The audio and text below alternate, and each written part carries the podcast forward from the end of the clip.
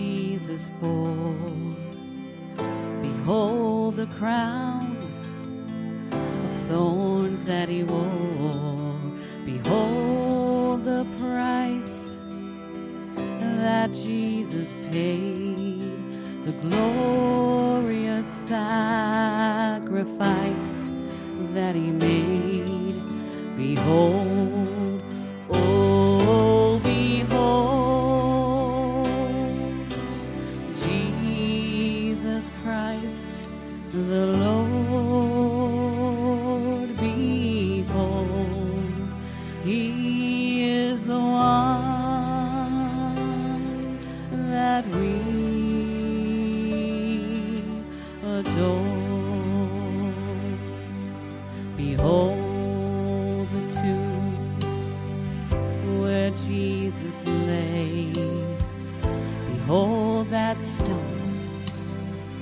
it's been rolled away. Behold his resurrection power while he lives again. Yes, he lives this hour.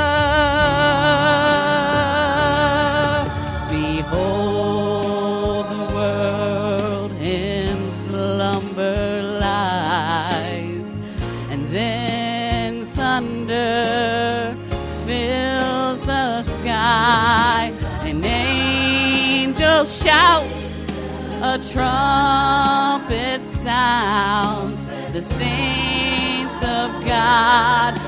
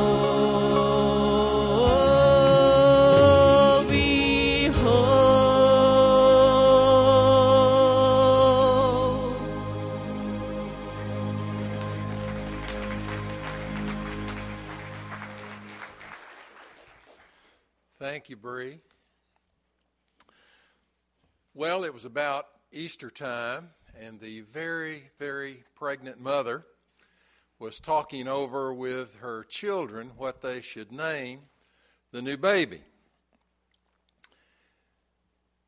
She was thinking in the back of her mind, wouldn't it be something if the child was born on Easter?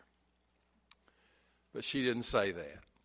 The oldest boy was 10, and he said, Well, Mom, if it's a boy, let's uh, name him John. And the girl, who was three years younger, said, Well, if it's a girl, could we name her Mary? And the smallest one, who was four, said, Well, if it's a dog, can we name it Lassie?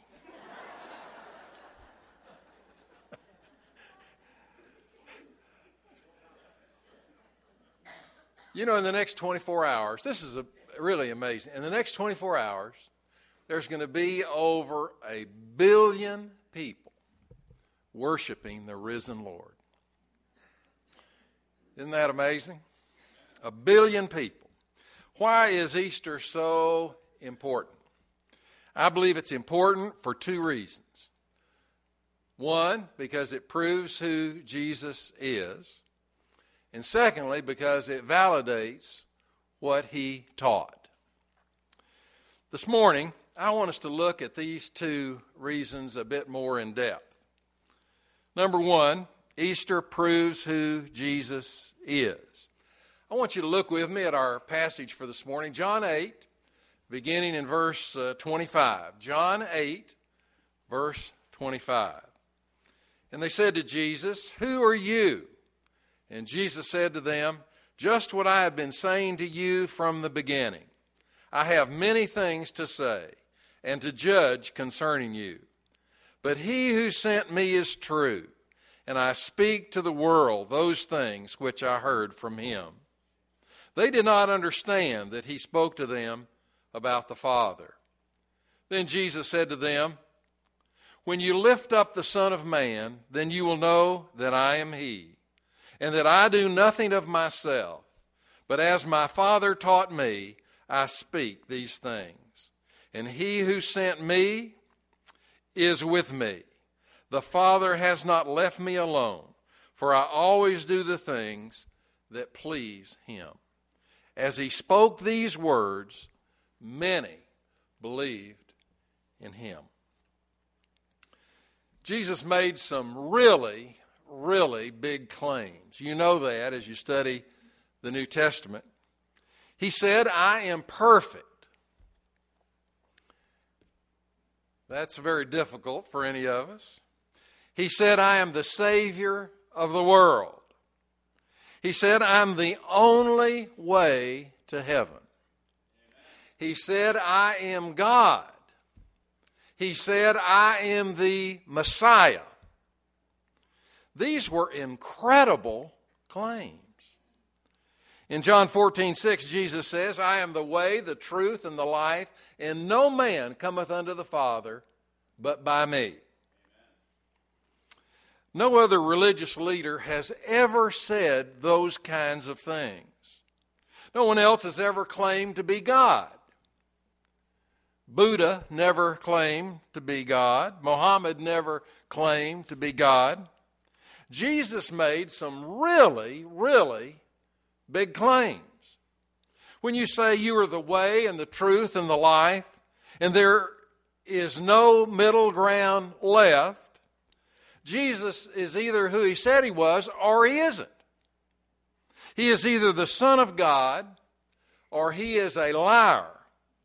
And worse yet, a lunatic.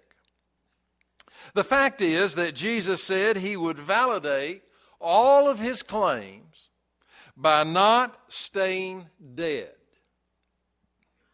He does not say he is one of the ways to heaven, he says he is the only way to heaven. Before the triumphal entry, Jesus said to the disciples in Mark 10 32, He took the twelve aside and told them what was going to happen to him. We are going up to Jerusalem, he said, and the Son of Man will be betrayed to the chief priest and the teachers of the law. They will condemn him to death and will hand him over to the Gentiles who will mock him and spit on him and flog him and kill him. And three days later, he will rise. Have you ever wondered just exactly why they killed Jesus? They killed him because of who he said he was. He claimed to be God. When Jesus did this, the religious leaders had two options. They could either bow down and worship him, or they could scheme together about how they could get him crucified. And we, of course, know the choice that they made. The problem for them was that he did not remain dead. Three days later, he came up out of the grave, he came back to life. The Roman soldiers put a very, very heavy stone in front of the tomb. They thought they were showing their power by doing that. But in reality, they were helping to prove the power of God at work in the body of Jesus. The lady was directing the children's Easter performance. She asked each child what role they wanted to play in the presentation. One little boy immediately said, I want to be the rock in front of the garden tomb.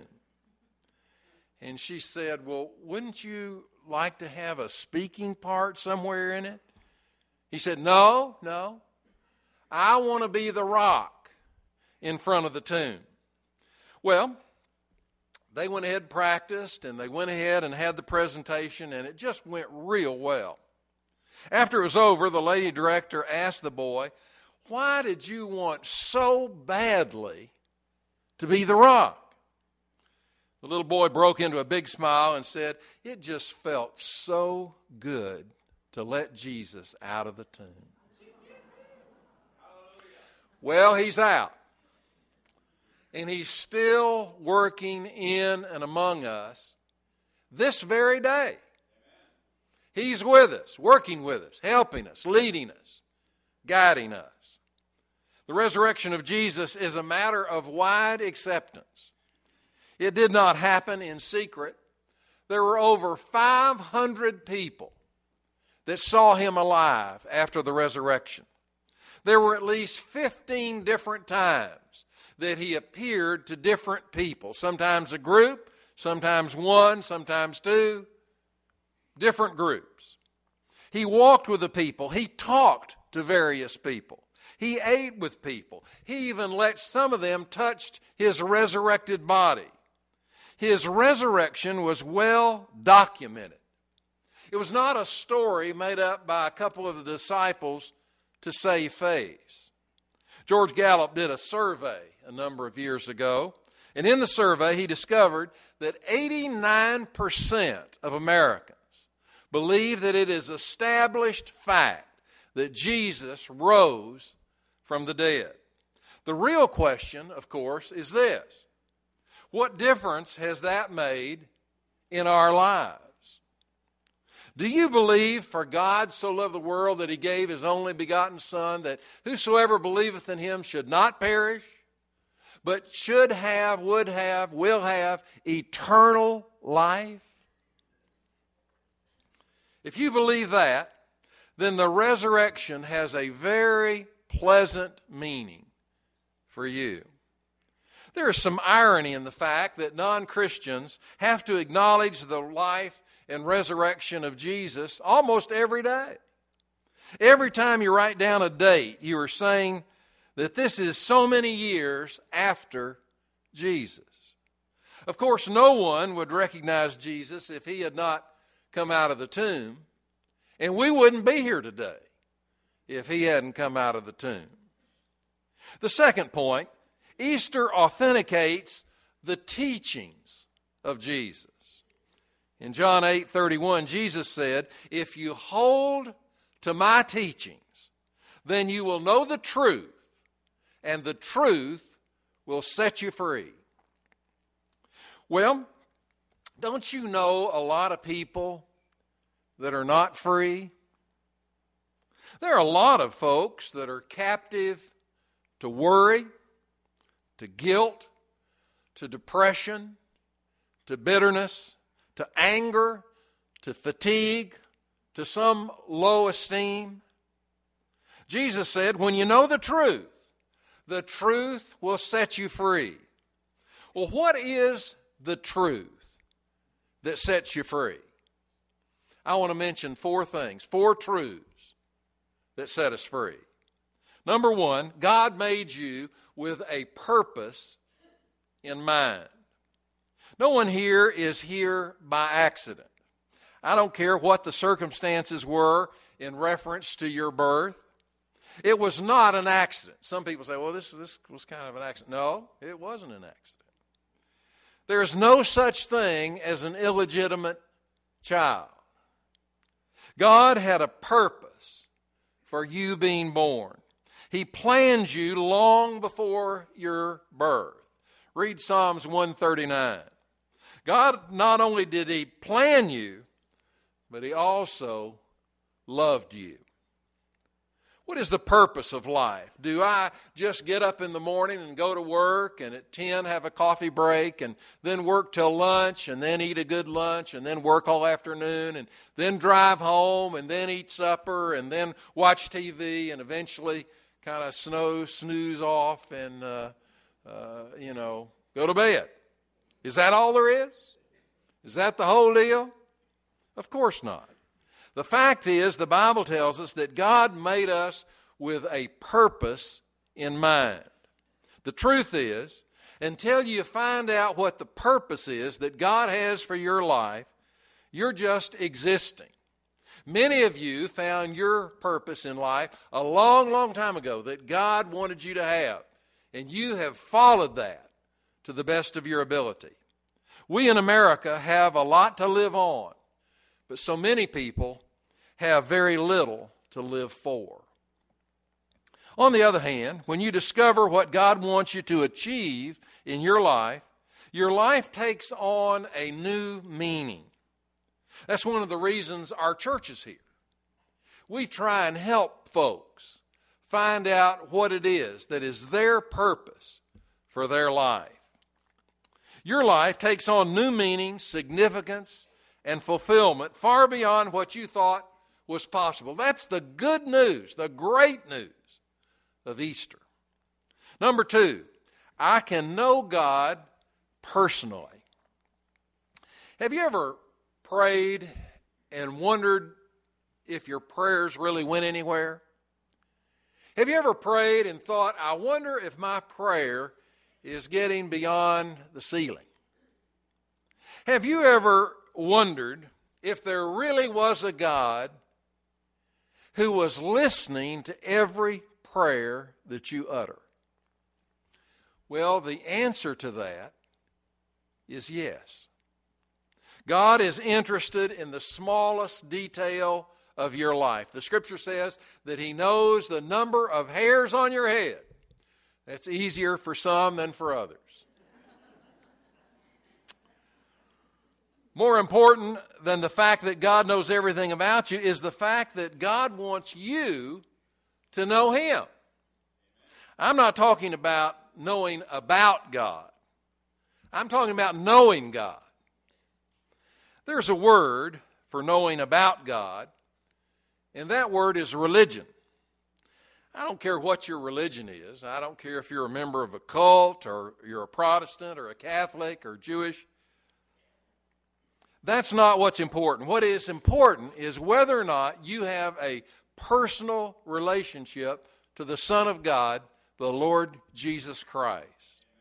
Jesus did not come to earth to start up a new religion. Religion is a lot like an inoculation. When you are inoculated for a disease, you are immunized by giving you enough of the disease so you won't get the real thing. With religion, a lot of people get just enough knowledge about God to inoculate themselves from getting the real thing. Number three, I can be forgiven and get a fresh start. That's a tremendous truth because you know, so many people today carry around a great deal of guilt. We have those uh, if onlys. if I hadn't done that, or if I had only done that. We all have regrets. You know, guilt uh, builds the barrier between us and God. If you're hesitant to have a close relationship to God because you fear His judgment, you don't want to get too close to it. In that case, then you have totally misunderstood the life and ministry of Jesus. Jesus said, I did not come into the world to condemn the world, but to save it. He's not here to run you down. He's not here to trample all over you. He's here to save you. He's here to lift you up. Guilt also builds barrier between you and, and other people. If you feel guilty about something that has happened, maybe something that you did to a certain person, and every time you're around them, you feel a lot of guilt. You don't want to see them. You don't want to walk past them in the hall. All of us have made decisions which we wished we had not made. We've all done some things, said some things that we wish we had not said or done. We have all thought some things that we wish that we had never thought. If we lowered this screen and we put up there, Bob, all of the actions and thoughts and things that we have done, and we just kind of ran it over and over. That would be embarrassing, wouldn't it, Vern? We would get embarrassed to death. I know I would be. I don't want all my stuff up there on that screen. And you don't either. Well, why? Because none of us is perfect. Jesus said we can be forgiven and start over. Colossians 2:13 says, "God has made you alive with Christ. He forgave us all of our sins and he took those and nailed them to the cross." It's like a canceled check. Let me ask you, how long do you remember a debt that has been paid? You don't remember it all, do you? Once it's paid, it's over, it's done with, and you forget it. God is telling you that you don't need to worry about your sins because they have been paid for if you have a relationship to His Son. The point is this God has forgiven it, then you can forget it. That's the good news of Easter. If you don't get anything else this morning, I want you to get this. I want you to get this, please. Regardless of who you are, regardless of whatever you have ever done, you matter a great deal to God. Nobody will love you more than Jesus. He died for you on Calvary's cross. We celebrated that on Good Friday. We realize the, the bounty of that on Easter morning is we realize that He came up out of the grave for you and for me. That our lives could be abundant, could be wonderful, could be fulfilling. He has already paid your debt for everything you have done. You can stop nailing yourself to a cross. He's already done that for you. That's the good news. And then, number four, I can go to heaven when I die. The message of Easter is that death has been beaten. But an even better message is that you and I can beat it too by trusting in Jesus. Death is not the end, it is a fact that death is a universal experience. We are all going to die, every one of us. We all know that. Only a fool would go through his whole life unprepared for something that he knows is going to happen. Eventually, all of us wonder what's going to happen to us when we die. There are movies, there are books, there are articles in the paper, articles in mag- magazines, things on the internet, opinions, about what it means when you die, what happens then. Most of all of that is off base. If you really want to know the truth of what happens to you when you die, you got to check the book. It's in there, it's in the book. And, and that's good. That's good. The authority is Jesus Christ. Obviously, he knows a lot more about death than we do. He died and he was raised from the dead. Let me tell you what the Bible says is going to happen to you when you die. Now, listen, this is news you can use every day for the rest of your life. Here's what the Bible says is going to happen to you when you die Heaven is a perfect place. No sadness, no sorrow, no pain, no sin, none of that. Number two, if you're going to live there, you have to be perfect. Well, that's, that makes it tough, doesn't it? Because we're not. I don't stand a chance, you're saying to yourself. Well, you're exactly right. That's why God came up with an alternate plan. There are two ways to get to heaven. There's plan A, be perfect. Uh, if you were able to live a perfect life, God would open the door of heaven and say, Come right on in. But guess what? Nobody's but one's ever done that. That would be like meeting the criteria of the Baseball Hall of Fame. You would always get a hit, a thousand percent time. Play errorless uh, ball in the field, never make an error.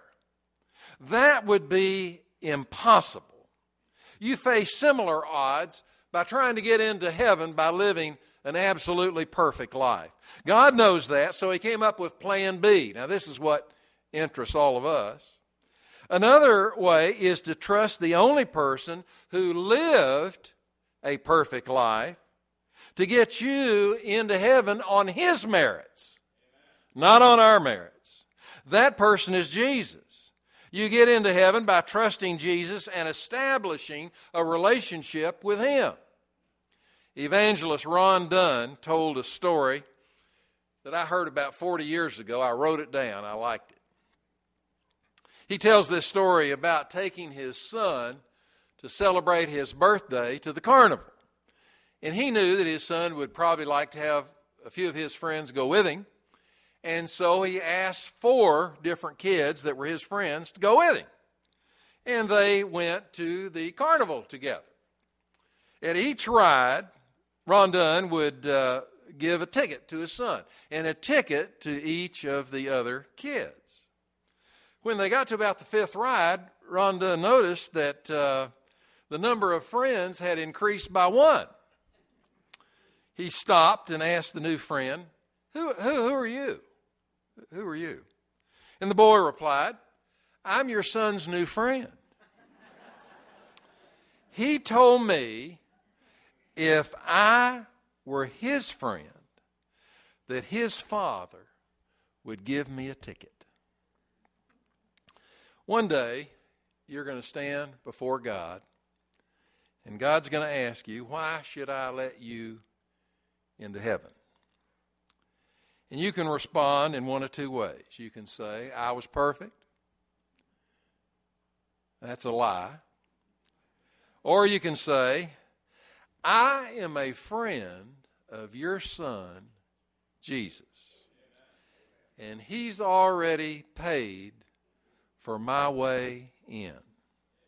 Jesus Christ has paid for your admission into heaven. Today, do you know Him? Is He the Lord and Savior of your life? If not, it's real simple. You just say, Lord, forgive me of the sin of unbelief, and let me place my faith and my trust in you as my Savior and Lord. And you're in. You're in. Maybe there would be one, maybe two in the house today that have never made a public profession of their faith in Christ. Today could be the greatest day in your whole life if you would say yes to the Lord Jesus. Maybe there are some in the house today that have been Christians for a long time, close to the Lord for a long time. You've moved to our area or you've been visiting our church and you'd like to be a part of a Bible believing, preaching church. If that's the case, we'd love to have you come and join with us and serve the Lord with us as we go about uh, doing the things that we are sure, because of His Word, that He wants us to do. We're going to have an invitation. By that I mean that I'm going to stand right down here at the front and I'm going to invite you to make any kind of spiritual decision that you would want to make. That you can just slip out and slip forward and come up and say, Ron, I want to take Christ as my Savior today. I've never done that. I want to get that in order before I die. Or you might want to come up and say, I love this church. I love the singing. I, just, people are so nice and friendly. I want to be a part of a church like this. You just come on up. The doors of our church are wide open. We want you to come. I'm going to ask you to stand, and we're going to sing. If the Lord leads, you come. Let's stand together.